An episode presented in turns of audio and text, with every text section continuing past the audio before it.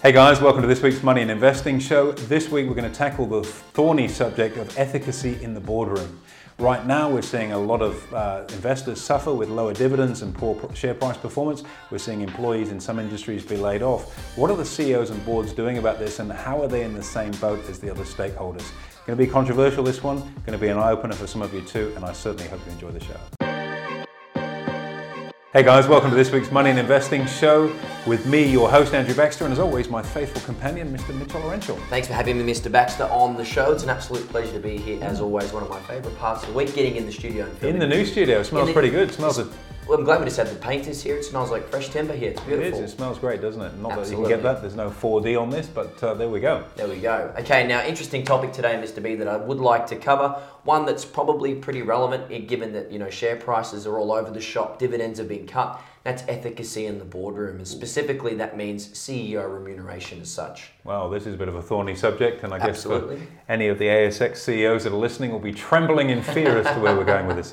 Not at all. It is a very interesting area, and I guess, um, you know, right off the bat, we're not um, cause driven investors in terms of what we do, yet there are um, a lot of things going on in the marketplace right now which don't necessarily sit that well with investors, hence why we're covering it today. We were asked, you know, what's your thought on the remuneration package of a, a particular CEO? So that's what we're talking about. And uh, let's get into it. Let's jump straight into it. Now, obviously, dividends are being cut. For example, you know, CBA, NAB, Westpac, ANZ, the big four have all mm. cut their dividends yep. by at least 50%. Share prices are in that bearish fashion on most, say, for example, even like the big banks. Mm. Yet, is it the same for all stakeholders? Are they feeling the same pain? Yeah, it doesn't seem to be that way, does it? Um, you know, if we take a, a proxy for these, and, and, look, let's look at a real mixed bag of companies. I'm thinking, if we look at a handful, we'll talk about CBA being the biggest bank. Sure. Uh, we'll talk about Qantas, which has certainly been no stranger to the headlines. Mr. Joyce, absolutely. Mr. Joyce, indeed, over the last few weeks. Uh, we'll take a look at AMP, certainly uh, a bit of a dog's breakfast there, and, and, and probably another benchmark in there uh, that we might look at is Wesfarmers. And they're four very, very different businesses, very different styles of management, and very different styles of both share price performance and remuneration. So that'll give us four uh, to get stuck into. We go to five, but you know, I'm stretching my, my, my knowledge base to go into that level of detail. So let's start with the banks. And look, CBA came out uh, a couple of weeks ago with a 50% cut in its dividend, which, in all fairness, is the right thing to do. We're not talking about whether or not it was right to cut the dividend. Business has slowed down. It's important to retain the capital in the business. And let's not lose sight of the fact, you know, $7.3 billion of profit is, you know, it's a pretty healthy number. It's not a bad year, I would say. Mm. However, what we've seen is the share price drift down substantially. Uh, so the shareholders have had a capital loss. Uh, and we've also seen a 50% cut in that dividend. Yet on a board level, and this is a company that's come out of the woods of the Royal Commission, not smelling of roses, but nonetheless has come out of the other side of that, where the CEO's remuneration is a nice half million dollar pay jump, uh, up to around $4 million now for Matt Comyn, plus there are incentives uh, around that too. And that's the sort of thing that at lots of AGMs tends to not sit too well. Um, I don't know if you've been to a, a, an ASX or any listed company AGM, and if anyone listening has or hasn't, but it's actually quite an interesting day out to sit there and you can identify the different sort of pockets of investors. You've got the institutional investors, uh, you've got a lot of retail investors, mum and dads that are going out for a free cup of tea and, and some entertainment for the day, and everything in between and, seeing the pain that's very much on the faces and in the wallet and bank account for those retirees in particular, where those dividends have been cut, and then you hear that the board have approved a pay rise for the CEO, you can kind of see that sort of gravel in the gearbox grinding with people. It's not fun to see. It must hurt when, say, for example, your income in CBA is being cut by 50%. That's a mm. big cut to take in your income. Yeah. And the CEO is getting, you know, a pay rise of, of, of a couple of mil or whatever it may be that has to hurt. And I guess mm. that comes down to what the value systems are for the company. And mm. I know this is a really big part of how we screen out our companies fundamentally. Yep. One of our three pillars of analysis is, is fundamentals. Sure. What are your thoughts on that? Look, having the values aligned with all stakeholders is something that's that's very, very important. And and I think, you know, the whole notion of CEO remuneration and for what it's worth, I think, you know, my my notion of that would be that rather than pay a cash bonus, any and all CEOs in a listed company, sure, you've, you, have you have got to compensate someone for their expertise. They're running a big business and they're not doing a 35 hour week in doing it. There's an enormous amount of responsibility sure. that goes alongside that kind of role. But rather than a cash bonus, pay the incumbent in stock. Again, no problem with that. But put it on escrow. And they can't access that stock for maybe five or eight years uh, from the date that it's awarded. And the reason for that kind of timeline is that the decisions that are made today should be all about setting the business up for what it does in the future. And as the CEO, your job is, I guess, amongst other things, to steward the company, look after the stakeholders, the shareholders, and so on and so forth. But it should be providing a long term plan for the company to come out of the woods. And so if you've done a good job of that, being remunerated based on stock, knowing you've done the right thing and you've put in place a great platform if and when you step out of that role, or if you're still in that role five or ten years later. And some CEOs stick around for a really, really long time. You know, good example of that, Jamie Dimon at J.P. Morgan. Yeah, 1.5 million dollar a year salary. Yet he's running, you know, one of the largest financial institutions in the world. Okay, his net worth's over a billion as a consequence of what he's done in that business He's over the last okay. 25, 30 years Sure. But he's not taking it up front salary, he's taking it in stock in a lot of cases, which is where he's built his wealth. Now, the advantage to that is if you do a great job and there's a continuity program and the new CEO comes in and continues the good work you've done, well, the value of your remuneration goes up in line with that. And I reckon a really good example of that would be would probably be Wesfarmers. You know, and I often talk at our training, you know, think about Wesfarmers as one of the better run businesses. Who's the CEO these days there? I believe his name's Rob Scott. Okay, so Rob Scott took over from Richard Goyder. Richard Goyder, huge fan of Richard Goyder. Do you know him personally? Haven't met him personally yet, no, but I'd like to. I think he'd be. There are a couple of people in Western Australia I would really like to meet in business. Andrew Forrest, uh, uh, uh, we've got a possible in there with a, a relative of his that's a client, um, would be fantastic. But I also think Kerry Stokes is someone I'd really love to meet. Anyone that's read his biography, um, it's, a, it's an incredible life story he's had. And I think Richard Goyder, from a corporate responsibility perspective, would be good because he left the Wesfarmers operation a couple of years ago and Richard Brooks has taken over the helm. And look, Richard Brooks is pretty well paid, Mm-hmm. but at the same time, you've got a business that's a share price at an all-time high, has continued to pay great dividends to its shareholders. Sure. Runs itself, you know, and okay, they were involved with some underpayment at Bunnings, as a lot of companies were in, in terms of underpayment, but that's been sorted out. In general, a very, very well stewarded business. And the work that Goyder did over the really long tenure he had at the company is just stuck around and is being added to now and reflected by the share price. So, yeah, if you got awarded shares at 20 bucks and they're now worth 42, well, your compensation's double what it should have been, but that's only because you did a great job and you set the business up to grow. Now, to my mind, that's an alignment of values from a CEO Sure. remuneration perspective. And we actually had a trade out on Wesfarmers today, funnily enough, you say that. And I think, you know, one of the main things I actually got taught at uni was the whole notion of a successful business, the whole goal is the maximization of shareholder wealth. That is the goal of a business. And as the CEO, the figurehead, the main decision maker, that has to be at the forefront of your hmm. mind. And that's not just about today, Yep. that's about five, ten years down the track. If you get remunerated with shares and you can't access them for a while, hmm. you've really got no choice other than that. Absolutely, and you know, again, if you look at your fiduciary duty as a, a CEO, is to act in the best interest of the business and therefore its shareholders. Sure. So there we go. Okay. Now we can look at some. oh, Well, I'm sure you've got a couple of other examples. What have you got lined up for Oh, me? we, as you said, we talk about AMP if you like, hmm. CBA, we've spoken about Wesfarmers. Right.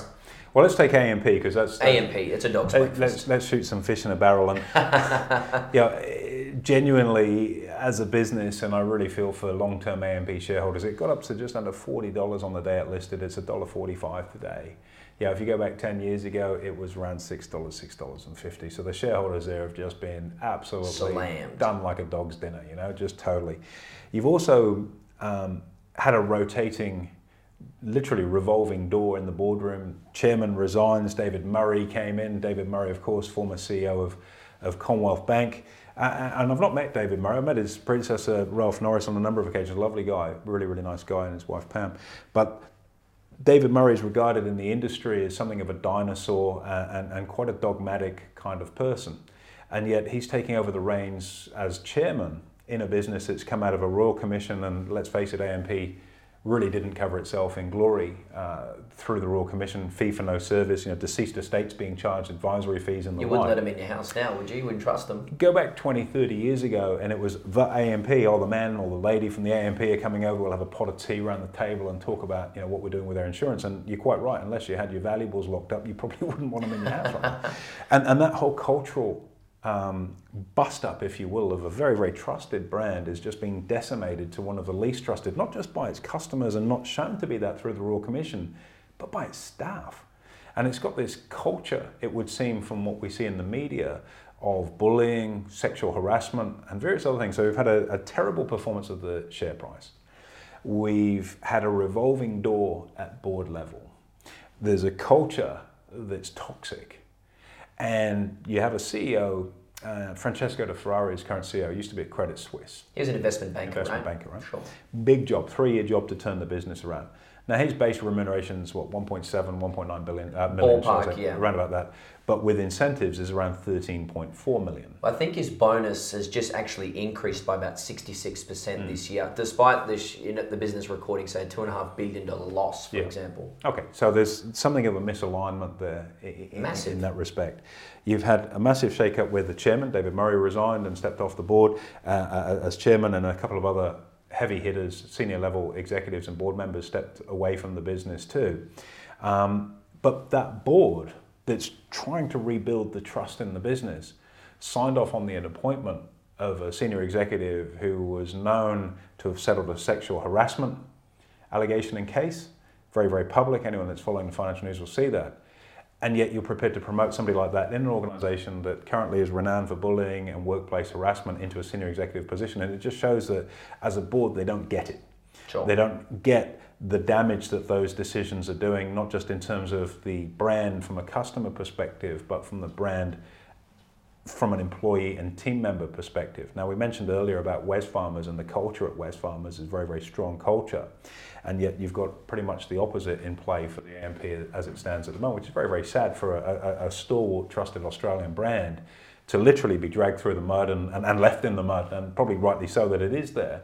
Now, if we look at the remuneration of the CEO, not only uh, is it fairly generous, it's more than double the average remuneration for a CEO in an ASX top 20 company. It's already been Sure. paid overs.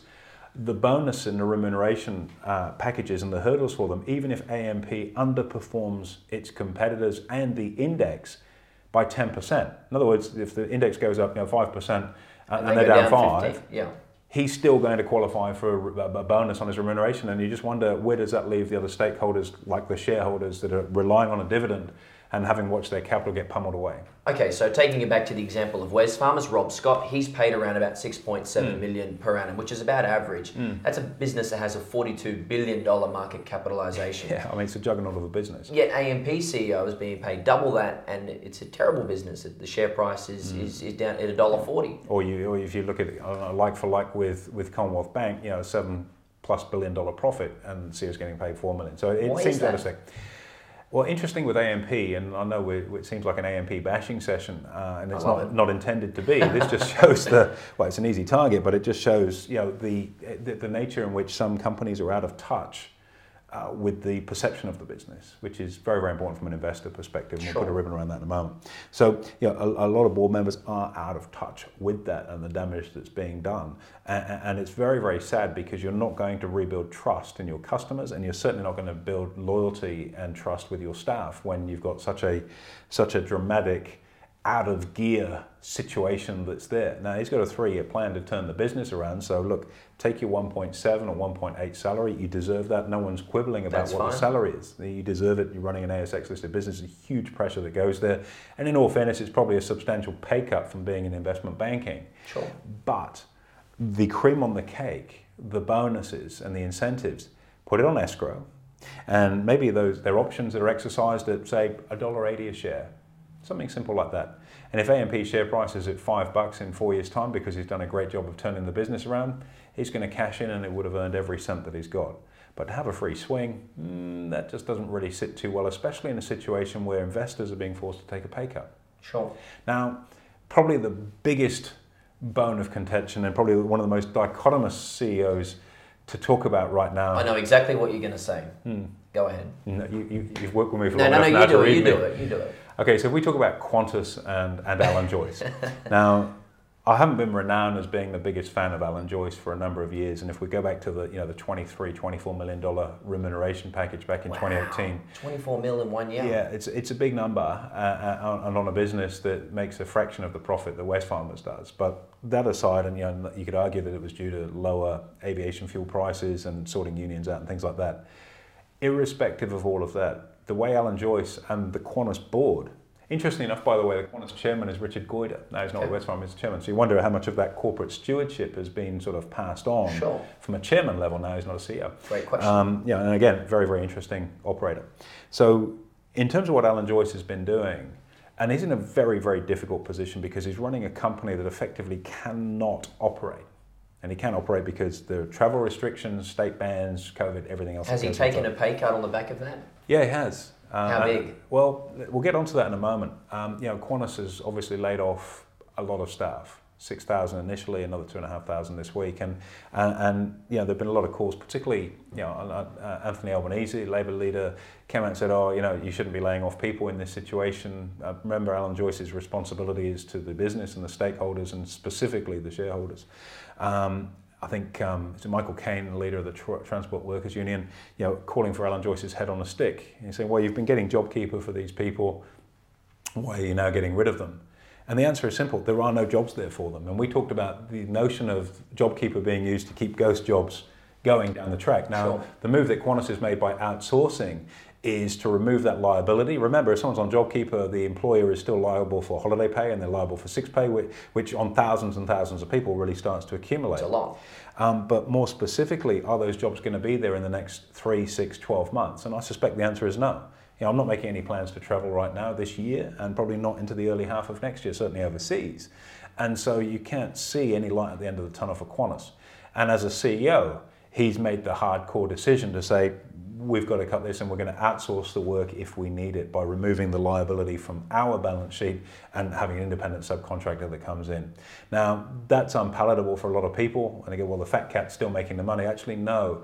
Alan Joyce came out in March and he's actually foregone any further salary this year.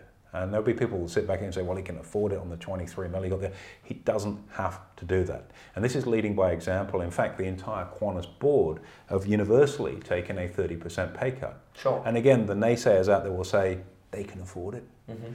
But the reality is they're doing the right thing in setting the precedent at the top of the organization for it to cascade through mm-hmm. so that Team Qantas, what's left of it in the new world that comes out of this, there's a level of trust and alignment in management. And that's something that Alan Joyce as a CEO, as I say in the past, I haven't been a particular fan. But looking at the way that he's dealt with some of the bigger challenges, unions in particular within Qantas, and restructuring that business, he's rolled the sleeves up and has done what's needed. And leading from the front like that, saying, listen, I'm not going to take any pay. Sure, he can afford it, but it's a matter for him. He's entitled to that money, but he's elected not to, Sure. to set the right message for the rest of the team that are doing it very, very tough at other parts of the business. You're absolutely right. And the fish rots from the head first, as they say. It's And a great expression. Where'd you pick that one up from? Oh, I think I heard my dad say that. Maybe my mum. I steal a lot of things off my dad. Anyway, for example, ANZ actually did the same thing. So Shane Elliott, for example, was the CEO of hmm. ANZ. He took a one million dollar pay cut this hmm. year, and the rest of the board took another twenty percent pay cut hmm. on top of that as well. That's very, very similar. You know, good stewardship through through this crisis. Yeah. As a shareholder sitting in a ballroom, uh, sat there listening to the numbers being explained and hearing those stories, I'm not going to say buys loyalty, but it gets a nod of the head going, thank you. Because Yeah. you've recognized the difficulty that we're in. And sure, again, the naysayers, oh, it's only a million, what's it to him? He's got millions. But it's about doing the right thing. And that kind of character, I think, is what shapes an organization's DNA. So we look at what we like to invest in, and as I mentioned right at the start, we're not activist investors where we're pushing a particular agenda for you know an environment type product or a technology or, or whatever it may be. We're here to make money. We're here to help our clients make money, right? That's our role, simple as that. Uh, but at the same time, I don't know, uh, when you use but in a sentence, you're supposed to ignore everything you've said previously. However, at the same time, I think one of the screens that we use, that litmus test, one, is this a business that is a bigger or smaller part of the future? And number two, what is the value system in that business? Not because we're going to invest and align from an, a, a green purpose, but when you've got strong leadership that does lead from the front and does take some bark off personally to say, look, we're all in this together and show some level of solidarity. And that'll grind a lot of people in the labour movement. We're using the word solidarity when we're talking about a board. But the lead from the likes of the Qantas board and indeed that from ANZ is showing the troops at ground level that, hey, we're aware of the pain here. And that shows a company that not only values its brand, but values its staff and its stakeholders in the form of shareholders. And that is a critically important set of attributes for any kind of CEO and board team. And it's important to consider before you invest in a company or, or, or trade it for that matter. Now, there's a lot to take in there, Mr. B, and we are coming to the end of hmm. the broadcast. So, how can our listeners out there digest this information, package it up in a nice, simple hmm. way where they can actually use that for their own investment purposes? Look, that's a tricky one for a lot of people that are walk up start to this kind of thing because you know we've got we're blessed we've got decades of this kind of hardcore encyclopedic knowledge of various companies around the world what they do how their boards operate and so on and that's quite hard to replicate but with a done for you service using easy trade and the system that we've provided this is just another one of the screens that we use to help decide where we're going to be planting the flag for the next trade and it's not one we talk about particularly because let's face it it's not that sexy you know and we don't go through and look at executive executive remuneration reports. It's not about diving into that level of minutiae. What it's about is getting the broad strokes right. And as a business, when visions and values line up with something that resonates with investors and their staff, you've got a magic combination. Apple are sensational at doing things like that. As I say, Wesfarmers have dominated that space forever. And whilst he's going to be pilloried for having to swing the axe, and it's not a decision he's taken lightly to get rid of the level of staff that they have at Qantas, it's important to make sure that the, the company survives. It's its 100th year. Its anniversary, I think, September, October this year, 100 years it's been in business. And he's not going to be the CEO that stewards it into the ground. He's going to do and make the hard decisions that are needed so that when all of this nonsense is finally over and we're we're able to roll out the other side and re-emerge, that there's a business there that we can be proud of and that provides a service that we'll use and can employ Australians and get us around doing what we need to do best, which is enjoy the world we live in. Absolutely. Efficacy in the boardroom, you've heard it here first. Thanks very much, Mr. B. Pretty light session that one, but really, really good information out there and um, a lot of good advice moving forward. Pleasure, Mitch, anytime. Cheers. Well, there you have it, guys. Efficacy in the boardroom. Make sure you leave a review and a rating, and we'll look forward to seeing you next week.